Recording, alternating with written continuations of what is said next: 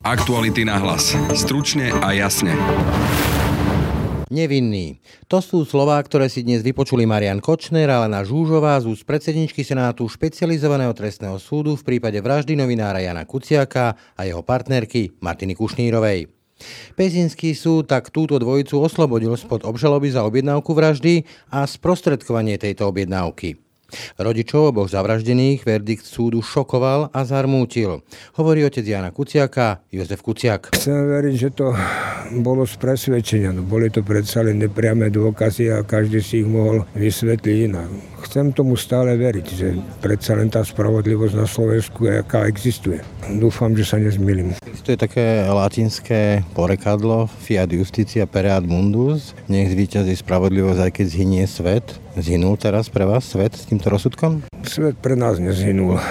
My sme ešte povinni našim detom, aby sme bojovali ďalej, pokiaľ ozaj budem žiť a budem vládať, budem bojovať za tú spravodlivosť. Hovorím, v niektorých momentoch mám chuť zebrať tú spravodlivosť do vlastných rúk, ale zase nechcem byť presne taký, ako sú oni mám nejakú úctu k ľudskému životu a k všetkému. Mozog mi to neberie. Reaguje na tento rozsudok šéf-redaktor aktualit, v ktorých zavraždený Jan Kuciak pracoval, Peter Bárdy.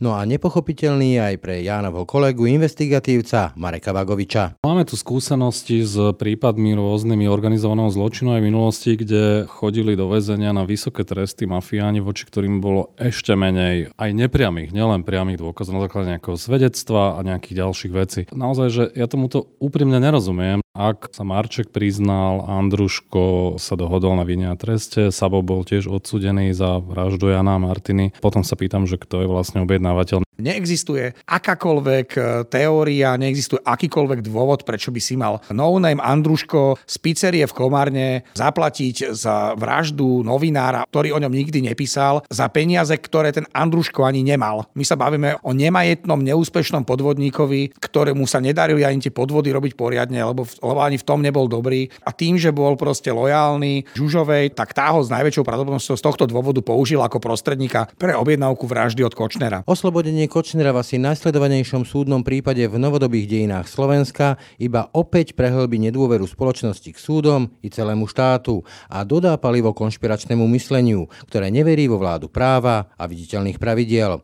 Komentuje verdikt sociológ Michal Vašečka. Ja sa netrúfam ani vysloviť sa, že kto mohol zlyhať, ale tieto otázky si budú klásť všetci obyvateľia Slovenska. No a to, čo za tým uvidia, bojím sa, bude ďaleko viac snaha o ovplyvňovanie rozhodovania súdov. To, že súdy sú pod podplate, podplatené. A ja si myslím, že to v tomto prípade tak vôbec nemusí byť. Ja za tým ďaleko viac vidím štýl rozhodovania tých slovenských súdov. Ale bohužiaľ Slovensko je krajina, ktorá je pomerne silne zakonšpirovaná. Je to krajina, ktorá veľmi verí v to, že z pozadia niekto rozhoduje, že to nie sú tí, ktorých vidíme, ale sú to tí v pozadí. A toto je presne palivo, toto to môže ešte prehlbiť. Špecializovaný trestný súd dnes predpoludním oslobodil Mariana Kočnera ako Jelenu Žúžovu v ostrosledovanom prípade vraždy novinára Jana Kuciaka a jeho partnerky Martiny Kušnírovej.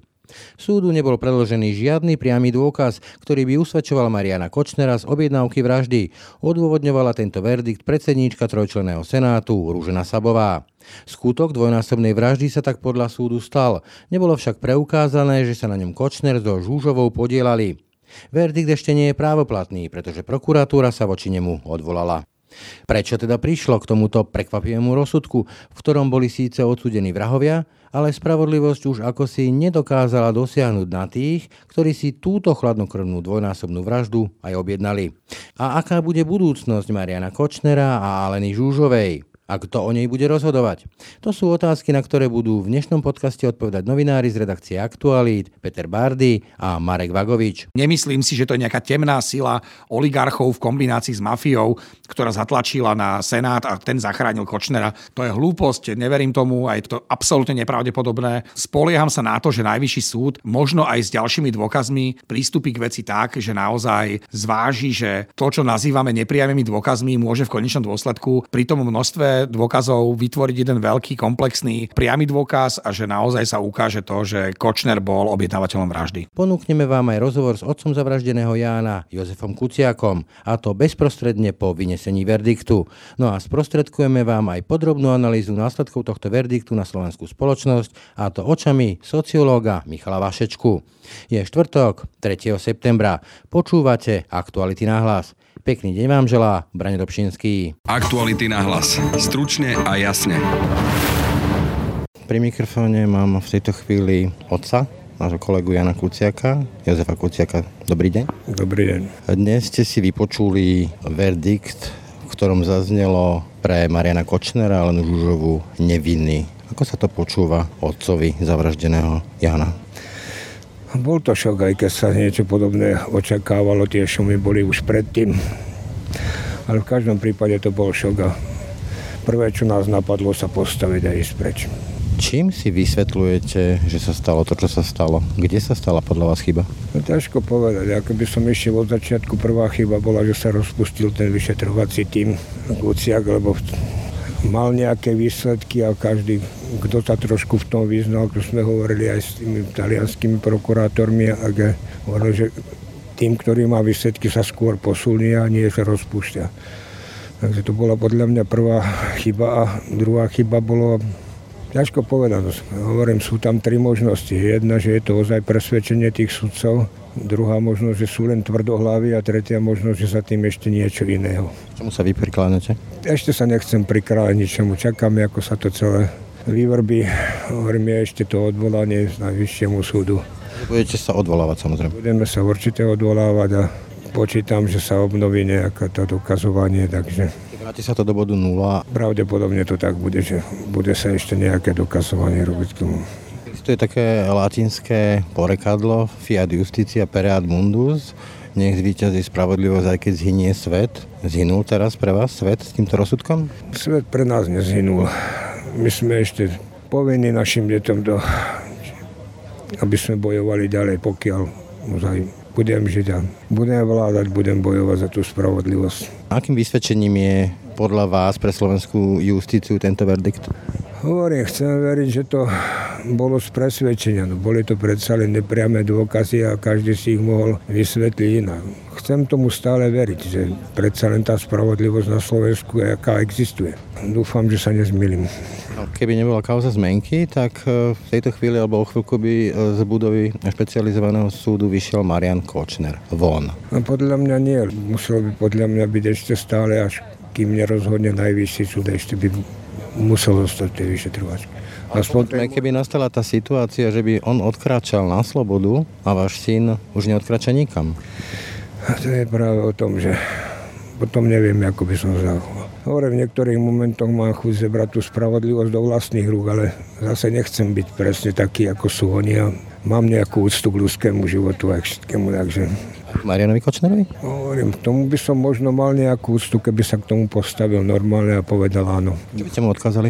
Nech sa k tomu postaví ako chlap, keď tak vystupuje aj s tými jeho silnými rečami. Nech sa k tomu postaví ako chlapovi. Áno, urobil som to a urobil som to preto, keď tvrdí, že tu boli len pisálkovia a všetci novinári mu len ubližujú, tak nech to dokáže tým, že povie áno. Prevezme zodpovednosť za svoje činy? Áno, to myslím. Zaznelo tam z úst súdkyne aj nemajetková újma 70 tisíc. By ste mali dostať za život svojho mladého syna tesne pred svadbou. Ako sa vám to počúva? 70 tisíc za život syna. To je práve to, že tu absolútne nejde o to. My sme aj žiadali to odškodnenie len kvôli tomu, aby sme mohli byť účastní toho procesu tak nám to bolo poradené, že ináč by sme nemohli ani občas položiť nejakú otázku. Ale, takže to bol vlastne náš dôvod. Bo tie špinavé peniaze by som určite nechcel a nezobral a nikdy by som si nedovolil oceniť, koľko je hodný ľudský život. To, to po mne nikto nechce. Pokiaľ viem, ste veriaci, Jano niekde teraz je. Čo si tak môže v tejto chvíli podľa vás myslieť? Bol by som rád, keď mi dal aspoň nejaké znamenie, ak sa to dá, aby som vedel, kam sa pohnúť ďalej a chcem, aby bol na mňa hrdý, ako som bol ja na ňo.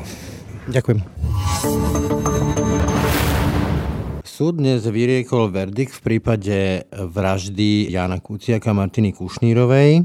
No a ja teraz e, v takom improvizovanom štúdiu Aktualit vítam šéf-redaktora Petra Bardyho. Vítaj, Peter. Ďakujem, ahoj. A kolegu Mareka Vagoviča. Dnes sme si vypočuli z úst predsedničky Senátu Rúženy Sabovej v prípade tejto vraždy umien Marian Kočner a Alena Žúžová nevinný za objednávku vraždy a za sprostredkovanie tejto objednávky. A Marek, začnem u teba. Ty si pracoval priamo s Janom. Ako sa ti to vnímalo, keď si počul tie slova? Pre mňa je ten rozsudok absolútne nepochopiteľný z viacerých dôvodov. V tej kauze neboli len nepriame dôkazy, boli tam aj priame dôkazy, ktoré síce súd čiastočne spochybnil, ale nie spôsobom, že by bol Kočner a Žužová nevinný. Im sa zdali tie dôkazy slabé. Aspoň ja som to tak vyhodnotil z toho zdôvodnenia. Na druhej strane, ak sa Marček priznal, Andruško sa dohodol na vine a treste, Sabo bol tiež odsudený za vraždu Jana a Martiny. Potom sa pýtam, že kto je vlastne vlastne objednávateľ. Mne sa zdá, že ten rozsudok je takým nejakým právnym purizmom, že súdy na Slovensku vo všeobecnosti nehľadajú spravodlivosť, ale skôr nejakú zákonnosť a že je to také trošku slovíčkarenie. Na jednej strane neuverí Andruškový súd, ale uverí v podstate Kočnerovi, ktorý neprišiel s žiadnou dôveryhodnou verziou, ktorá by vyvracala jeho podiel na súdku, chytal sa slovíčok a tak ďalej. Čiže z viacerých dôvodov je to pre mňa nepochopiteľné. A tak ako som špeciálny súd eh, kedysi považoval za top inštitúciu na Slovensku. Sám som o tom veľa písal, že je to veľmi dôležité tak som dnes e, naozaj sklamaný a mám pochybnosti o rozhodovaní niektorých členov Senátu a naopak e, upieram svoje nejaké nádeje na najvyšší súd, o ktorom som si naopak nemyslel nikdy nič dobré, ale postupne sa ten súd čistí. Sú tam iné senáty, iní ľudia, tak verím, že to vráti späť na dokazovanie a že nakoniec e, bude uznaná vina aj v prípade Kočnera, aj Žužovej, pričom v prípade Žužovej je to pre mňa ešte nepochopiteľnejšie ako pri Kočnerovi, lebo naozaj tam bolo stretnutie za Andruškom, odozdávka peniazy, boli tam fotky a nechápem to. Peter Bardy, čo viem, tak e, ty si mal už e, pár dní pred týmto rozsudkom nejaké pochybnosti. Čakal si tento verdikt? Bola to jedna z variant, ako sa to mohlo skončiť. Pripravoval som sa na to, že to môže byť e, verdikt súdu, ale neveril som tomu. Proste to, čo hovorí Marek, absolútne s ním súhlasím. Mne to mozog nepríjma, že je veľmi pravdepodobné, že všetci traja členovia Senátu veria v to, ale nie, že veria jak to povedať, aby som, aby som na nich priamo nezautočil, že všetci traja členovia Senátu môžu byť presvedčení, že Kočner so Žužovou sú reálnymi objednávateľmi vraždy a dajú ich na nevinných pre dôkazy, ktoré síce sú, ale minimálne dvoch z nich prídu slabé. No tak ja neviem. A už vôbec e, zakryť sa z môjho pohľadu dosť alibistický nálezom Európskeho súdu pre ľudské práva, ktorý hovorí, že parafrázujem, že treba brať e, svedectvo človeka, ktorý chce si svedectvom znížiť trest e, za menej dôležitý ako iné svedectva. To hovorím o Andruškovi, keď súd do istej miery neuznal jeho výpoveď proti Žužovej, že mala priniesť peniaze na zaplatenie tej úkladnej vraždy. Jednoducho nezobrali to, alebo tomu nedali takú váhu a tým pádom to vyzerá, že zmietli zo stola priame prepojenie Žužovej cez svedectvo Andruškova na prípravu vraždy Jana Martiny. No to je pre mňa niečo, čo mi mozog neberie a asi mi ani brať nebude. Či je podľa teba za tým? Čistý ten právny purizmus, nejaké strety v Senáte alebo nejaké iné vplyvy? Ja som sa v priebehu posledného roka, respektíve od januára, aby som bol presný, do konca augusta som sa veľakrát pýtal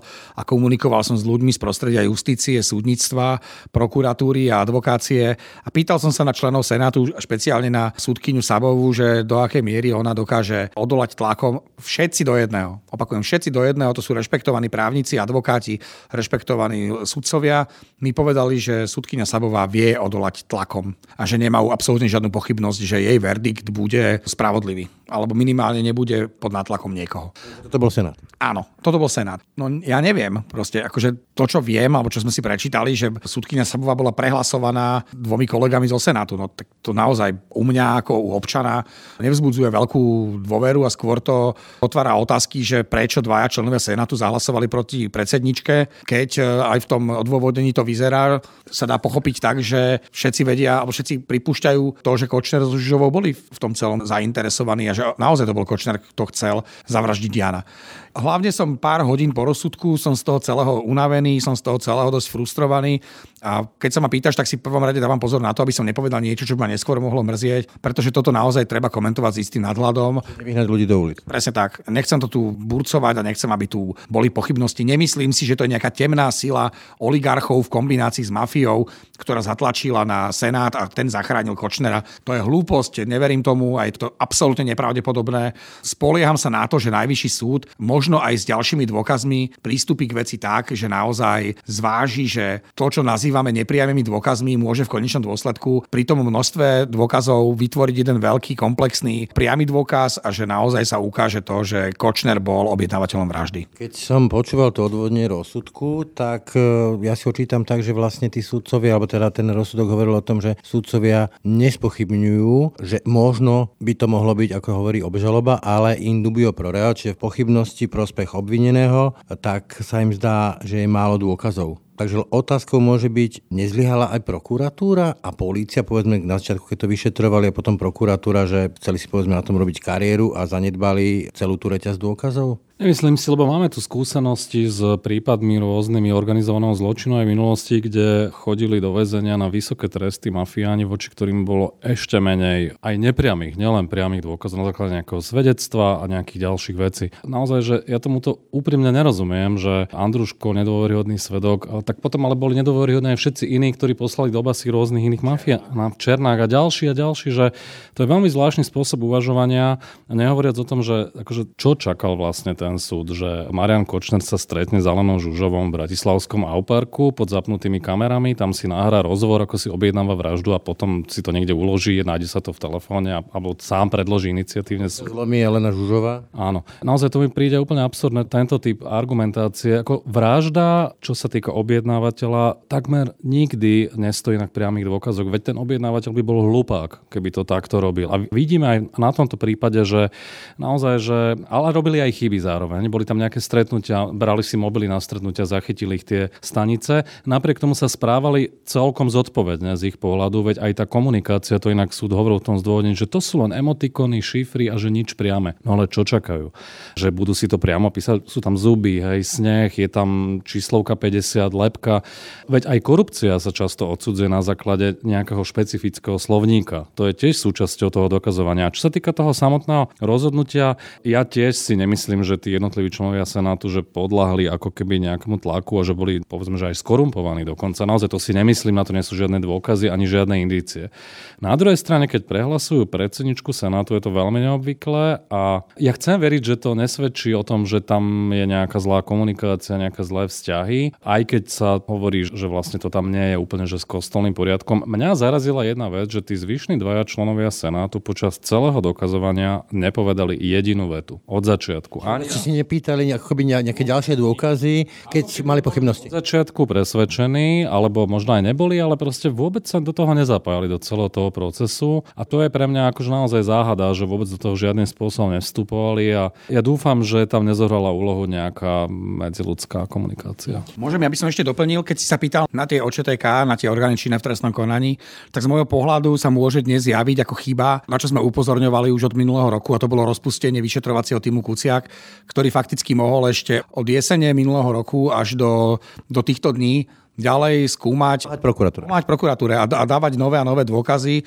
a dokazovať to, že kto bol skutočným objednávateľom. Čiže z môjho pohľadu e, laického, samozrejme, to je chyba, že bol rozpustený tento tým a ne, nehovorím to už len ja, ukazuje sa to ako fakt, e, lebo ľudia, ktorí s najväčšou pravdepodobnosťou naplánovali a objednali vraždu, sú dnes vyhlásení za nevinných. Marek, keby nebola kauza zmenky, tak dnes by Marian Kočner odkračal miesto do väzby priamo na slobodu budú medzi nás. Ako sa to vníma? No, je veľké šťastie, že súd v kauze zmenky rozhodol pred pár mesiacmi, aj keď teda nie ešte úplne konečne, bolo to len prvostupňové, ale naozaj predstavom hypoteticky, že by ešte dnes ten súd bežal, tak Marian Kočner ide na slobodu. Na druhej strane, on je obvinený v mnohých iných veciach a ekonomickej trestnej činnosti. Ja predpokladám, že by ho znova zadržali aj po prepustení a išiel by znova do tej väzby, ale to je len samozrejme len hypotéza.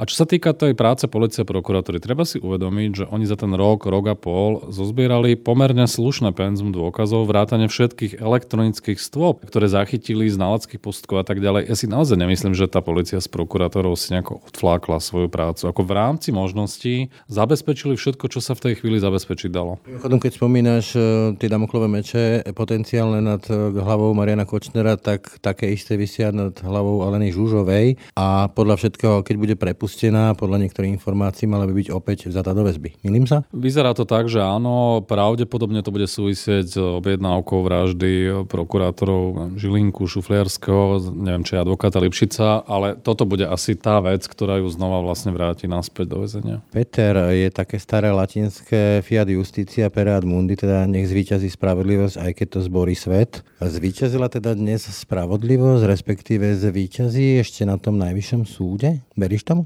Musí. Kde? Musí. Musí, lebo na tom je postavená celá naša, celá naša robota, že keby som sa mal ja zobudať s tým, že ideme odhalovať e, kauzy, ktoré nebudú potrestané, tak jednoducho zabalím, však to nemá zmysel plniť proste stránky internetu článkami, ktoré nič nezmenia, kde sa budú tí, ktorí sú vinnými tváriť, že sa nič nestalo a dokonca kde ich bude do nekonečna chrániť nejaká moc, či už policajná, alebo, alebo justičná, alebo, alebo súdna, alebo, alebo akákoľvek. Proste musí jedného dňa, proste nehovorím o božích mlynoch, nie som ani žiadny predstaviteľ nejakých eh, tých teórií karmy, ale musí, to sa už musí stať. My tu máme toľko zlej skúsenosti s nespravodlivosťou, že potrebujeme pozitívny signál tomu, že dochádza tu k nejakej očiste a k zmene. A ja som presvedčený, to čo hovoril Marek, že možno, a teraz budem iba fabulovať, hej, že možno ten prvostupňový súd alebo ten senát prvostupňového súdu len veľmi nemotorne zle odohral loptičku na druhú stranu kurtu, kde je najvyšší súd a že dodaním ďalších dôkazov, spracovaním a postojom najvyššieho súdu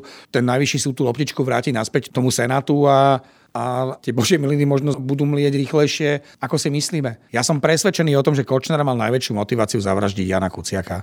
Som presvedčený, že cez Alenu Žužovu túto akciu zaplatil. Neexistuje akákoľvek e, teória, neexistuje akýkoľvek dôvod, prečo by si mal no-name Andruško z pizzerie v Komárne zaplatiť za vraždu novinára, ktorý o ňom nikdy nepísal, za peniaze, ktoré ten Andruško ani nemal. My sa bavíme o nemajetnom, neúspešnom podvodníkovi, ktorému sa nedarili ani tie podvody robiť poriadne, lebo, lebo ani v tom nebol dobrý. A tým, že bol proste lojálny Žužovej, tak tá ho s najväčšou pravdepodobnosťou z tohto dôvodu použil ako prostredníka pre objednávku vraždy od Kočnera. Bodka vybavené. Nemám na to dôkazy, ale toto je to, čo hovorí vyšetrovací spis, toto je to, čo hovorí komunikácia Kočner Žužova, toto je to, čo hovorí Andruško na súde. On sa tým aj netají. Čiže hľadať, tváriť sa, že Andruško je posledný v reťazci, je hlúposť. Proste Andruško nechcel dať zavraždiť Kuciaka, lebo ho ani nepoznal. Len bude sa musieť bohužiaľ nájsť vyššia autorita, ako je Senát Ružený Sabovej, myslím ten, ktorý tam bol dnes a ktorý rozhodoval dnes, ktorá dá dokopy všetky dôkazy, ktoré sú a vyniesie rozsudok, ktorý Kočnerovi prizná vinu. Marek Vagovič? Ešte si treba uvedomiť, že zoberme si, že dnes e, je naozaj množstvo dôkazov zabezpečených cez tie elektronické stopy, čo kedysi nebolo. Hej. Tá komunikácia zostáva niekde zachovaná. Hej. Predstavme si, že takéto niečo by sa stalo pred 40 rokmi, tak, tak ten prípad by sa ani na súd ani len nedostal. Že v tomto je výhoda tej modernej doby. A v tomto naozaj ten tým zozbieral všetko, čo bolo možné.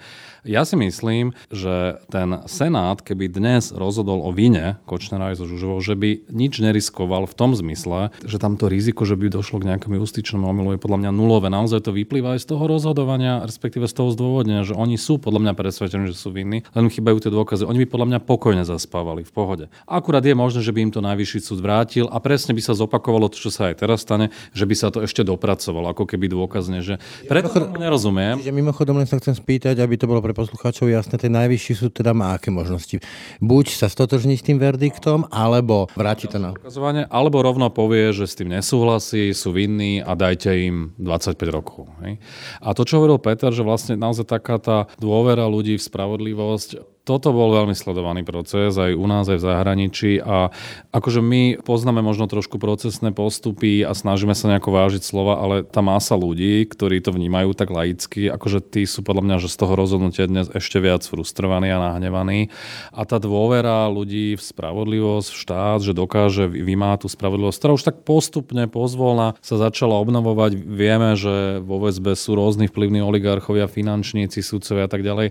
Ako dnes dostala trošku trošku facku a bude trvať nejaký čas, kým sa to znova ako keby obnoví, lebo tí ľudí to znova ako keby vrátilo nejako späť na zem. A toto nie je dobrý signál. Preto tomu nerozumiem, lebo hovorím, podľa mňa nič neriskovali, keby ich nezodsúdili, lebo aj oni sú podľa mňa presvedčení, že sú vinní. Na záver, Peter, ty si príjmal Jana Kuciaka do práce. On zomrel kvôli svojej práci v tejto redakcii a ty si dnes vypočul, že človek, ktorý je podľa teba zodpovedný za objednanie vraždy Jana Kuciaka, je nevinný. Mala zmysel teda Janová práca? Samozrejme, že mala zmysel.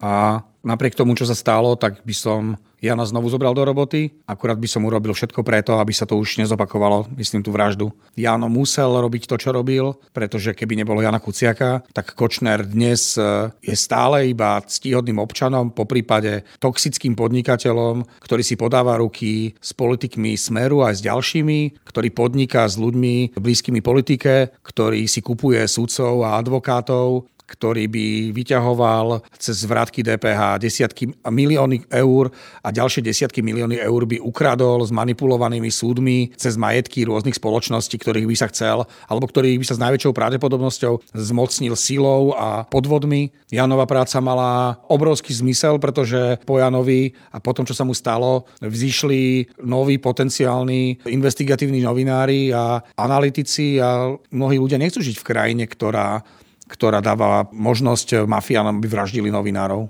Čiže Janova práca mala neskutočný zmysel. Na druhej strane by som vymenil všetky tie zmeny, či už naozajstné zmeny alebo pseudozmeny, ktoré nastali po februári 2018 za to, aby Jano žil. Čiže Janova smrť alebo Janova vražda nemala vôbec žiaden zmysel pre spoločnosť, ktorý by som ja vymenil za to, aby Jano ďalej žil. Marek, chceš niečo dodať? Ja som ešte po vražde niekedy povedal, že túto prácu budem robiť minimálne dovtedy, kým nebudú právoplatne odsudení vrah, objednávateľ, sprostredkovateľ, tak dnešným tým verdiktom sa to posúva ďalej, ale vôbec akože na tým nejako neuvažujem. Myslím si, že ešte po tom dnešnom rozhodnutí ešte viac dôvodov pokračovať, e, ešte tvrdšie pracovať a viac odkrývať e, ten prehnitý systém, lebo zdá sa, že to ešte bude minimálne na jednu generáciu, lebo vidíme, že to koleso spravodlivosti sa točí veľmi pomaly a, a naozaj, že nečakajme zázraky za rok, dva, tri. V podstate, keby sa malo, že na základe že zlej doby alebo čakať, že po veľmi zlej dobe sa situácia zmení, tak dnes by boli Spojené štáty americké vo výrazne inej situácii, v akej sú. Zoberme si, že pred 100 rokmi v 20. rokoch ovládali Chicago, Chicago aj New York ovládali najväčšie mafiánske rodiny v histórii mafie západného sveta, okrem Talianska. A dnes e, nemám pocit, že by Amerika bola krajín, že by Spojené štáty americké nemali problém s korupciou, že by tam vládli len zodpovední politici, že by robili len politiku, ktorá je v prospech občanov a v prospech mieru vo svete. Čiže ja to nekritizujem Spojené štáty, len ukazujem, že cesta boja proti korupcii a cesta boja proti, proti organizovanému zločinu a proti nezodpovedným politikom a nezodpovedným eh, ľuďom nie je otázka dní, týždňov. Ani... Maratón. Je to maratón a nekonečný maratón, zdá sa. Podobne ako investigatíva. Naozaj beh na dlhú tráť a maratón, ktorý eh, teda nekončí po dvoch kilometroch alebo 42. Takže nekončíme, kolegovia, ale končíme tento rozhovor. Ďakujem Petrovi Bardimu. Ja ďakujem veľmi pekne a držme si palce. A Markovi Vagovičovi. Ja ďakujem, dovidenia. Pri e, mikrofóne mám v tejto chvíli sociológa Michala Vašečku. Michal, Slovensko si dnes vypočulo z úst predsedničky Senátu v prípade vraždy Jana Kuciaka a Martiny Kušnírovej slova neviny pre Mariana Kočnera a Lenu Žúžovú. Ako sa vám to vníma, respektíve ako to podľa vás bude vnímať slovenská verejnosť? Ja osobne som prekvapený z toho rozsudku. Nezostáva mi nič iné, iba ho rešpektovať. To isté bude v prípade slovenského obyvateľstva, bude ho rešpektovať, ale bojím sa, že to môže ešte viac prehlbiť nedôveru k súdnictvu, k štátnym orgánom, a zopakujem, že tá už je teraz veľmi nízka. Ukazujú to všetky čísla z Eurobarometra, ktoré sa k tejto téme vyjadrujú. Povedzme v prípade polície alebo, alebo súdov je to na najnižších úrovniach. My v podstate obsadzujeme ako Slovensko posledné miesta spolu s Bulharskom. A je to vlastne paradox, pretože ten proces očisty súdnictva na súdnej rade, na najvyššom súde vlastne za posledné mesiace sa pohol dopredu. E, ľudia s tým spájali také, by som povedal, drobné nádeje. No a to teraz sa do značnej miery vlastne spochybnilo. Uvidíme, že vlastne či rozsudok Najvyššieho súdu to nejako zvráti. Problém, ktorý ja za tým vidím, je nielen prípadný klientelizmus, korupcia, ale ďaleko viac proste právny purizmus a veľmi rigidné rozhodovanie súdov na Slovensku. Chráni si zadok, tak povedia. V podstate áno a rozhodovať nie vlastne tým, že hľadám spravodlivosť, ale tým, že sa vlastne hľadá zákonnosť v tom zmysle, že vlastne precízne odcitujem zákony vo svojom rozhodnutí a keď nemám jednoducho priamy dôkaz, tak jednoducho nie som ochotný posudzovať desiatky a desiatky nepriamých dôkazov v nejakom kontexte. Ale nezlyhala v tomto prípade prokuratúra? Bolo naozaj tá reťaz dôkazov dostatočná? Nebolo to skôr snaha o medializáciu, povedzme, keď budeme špekulovať? Ja sa netrúfam ani vysloviť sa, že kto mohol zlyhať, ale tieto otázky si budú klásť všetci obyvateľia Slovenska. No a to, čo za tým uvidia, bojím sa, bude ďaleko viac snaha o ovplyvňovanie rozhodovania súdov. To, že súdy sú podplate, podplatené. A ja si myslím, že to v tomto prípade tak vôbec nemusí byť. Ja za tým ďaleko viac vidím štýl rozhodovania tých slovenských súdov. Ale bohužiaľ Slovensko je krajina, ktorá je pomerne silne zakonšpirovaná. Je to krajina, ktorá veľmi verí v to, že z pozadia niekto rozhoduje, že to nie sú tí, ktorých vidíme, ale sú to tí v pozadí. Podľa najnovšieho výskumu Globseku práve na Slovensku toto presvedčenie je v strednej a východnej Európe najrozšírenejšie vôbec, najviac spolu s Bulharskom. To bude také palivo pre tie konšpiračné. A toto je presne palivo, toto to môže ešte prehlbiť. Ešte dnes Slovensko bude pri pive rozoberať tento prípad a bolo by nesmierne zaujímavé sledovať, že čo ľudia o tom budú rozprávať. Ja si viem predstaviť variant, že zaznie od povedzme Roberta Fica, no za našej vlády sme ho zavreli a za vlády Igora Matoviča ho pustili. No to je ďalšia vec, že vlastne paradoxne sa to deje počas e, existencie novej e, vlády, ktorá svoju legitimitu stavia nielen na výsledkoch volieb, ale vlastne aj na tom, že sa nemilosrdne chce vysporiadať s všetkými prejavmi toho uneseného mafiánskeho štátu, ktorý sme mali možnosť sledovať na Slovensku. A toto je vlastne facka. Tá vláda, premiér a ďalší vôbec nemajú možnosť ovplyvniť rozhodovanie tohto súdu a bolo by to škandalózne, keby tú snahu mali, ale napriek tomu to vlastne môže padnúť na ich hlavu. Je také latinské príslovie fiat justicia pereat mundus, nezvýťazí spravodlivosť, aj keď padne svet. Zvíťazila teraz spravodlivosť a keď padá svet pritom, tak aký svet padol dnes? Myslím, že svet ešte nepadol, ale presvedčenie nemalej časti slovenskej populácie o tom, že Slovensko sa má šancu posunúť k slušnejšej spoločnosti, bude otrasené. Nevieme, či bude otrasené tak, že to veľká časť tých ľudí vzdá, to si netrúfne nikto asi teraz povedať, ale myslím si, že viacerí budú veľmi znechutení, pretože presne toto prehlbuje pocity, ktoré v slovenskej spoločnosti sú veľmi rozšírené. Pocity anómie, že ľudia majú pocit, že zákony neplatia pre každého, neplatia pre každého rovnako, súdy nie každému udelujú rovnako. Na tým pádom, že vlastne keďže nikto nič nedodržiava, tak nemusím ani ja. Do tohto, keď sa vlastne spoločnosť začne zamotávať, a slovenská spoločnosť sa do toho začala už zamotávať, tak z toho nič dobré jednoducho nevyplynie. Ľudia budú mať tendenciu obchádzať zákony a potom vlastne, keď sa niekto bude pýtať, prečo tí ľudia obchádzajú zákony, tak treba to hľadať práve v takýchto, v takýchto príbehoch. Tých príbehov už sme za posledné roky na Slovensku videli nesmierne množstvo. Dá sa to chápať aj ako ďalší úder liberálnej demokracie, lebo keď preložím liberálnu demokraciu ako demokraciu s vládou práva, rule of law, tak e, vy hovoríte práve o tom, že tu zlyháva právny štát, rule. Ja sa domnievam, že právny štát na Slovensku zlyhával dlhé roky a dnes je proste malá šanca, že sa to niekam snáď dá posunúť liberálna demokracia, objednávka na ňu na Slovensku je stále väčšinová, ale treba tiež pripomenúť, že práve preto presvedčenie ľudí, že nerozhodujú tí, čo majú rozhodovať, ale nejaké temné sily v pozadí, sa ukazuje, že veľká časť spoločnosti je ochotná si vybrať tvrdého lídra, ktorý nebude dbať na rozhodnutia parlamentu, vlády. A toto presvedčenie na Slovensku je vlastne druhé najvyššie v strednej a východnej Európe, hneď po Bulharsku.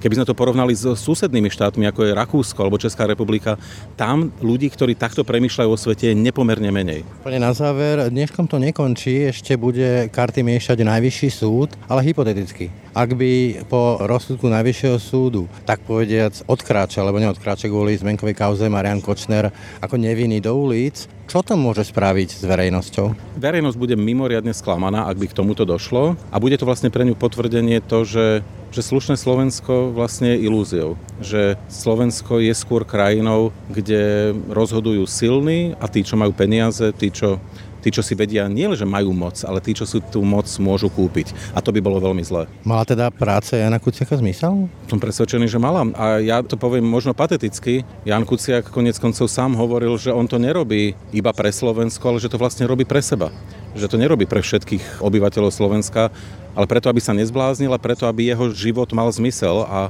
napriek tomu, že to skončilo tak tragicky, ja som presvedčený, že život Jana Kuciaka mal zmysel. Ďakujem za názor a rozhovor eh, sociologovi Michalovi Vašečkovi. Ďakujem. Ďakujem pekne. Tak to boli dnešné aktuality na hlas. Počúvajte nás každé ráno na webe aktuality.sk lomka podcasty, ako i v ďalších podcastových aplikáciách. I dnešné aktuality na hlas, tak ako všetky naše podcasty, vznikli aj vďaka vašej podpore, za ktorú vám ďakujeme. Pekný zvyšok dňa a pokoj v duši praje. Brane Robšinský. Aktuality na hlas. Stručne a jasne.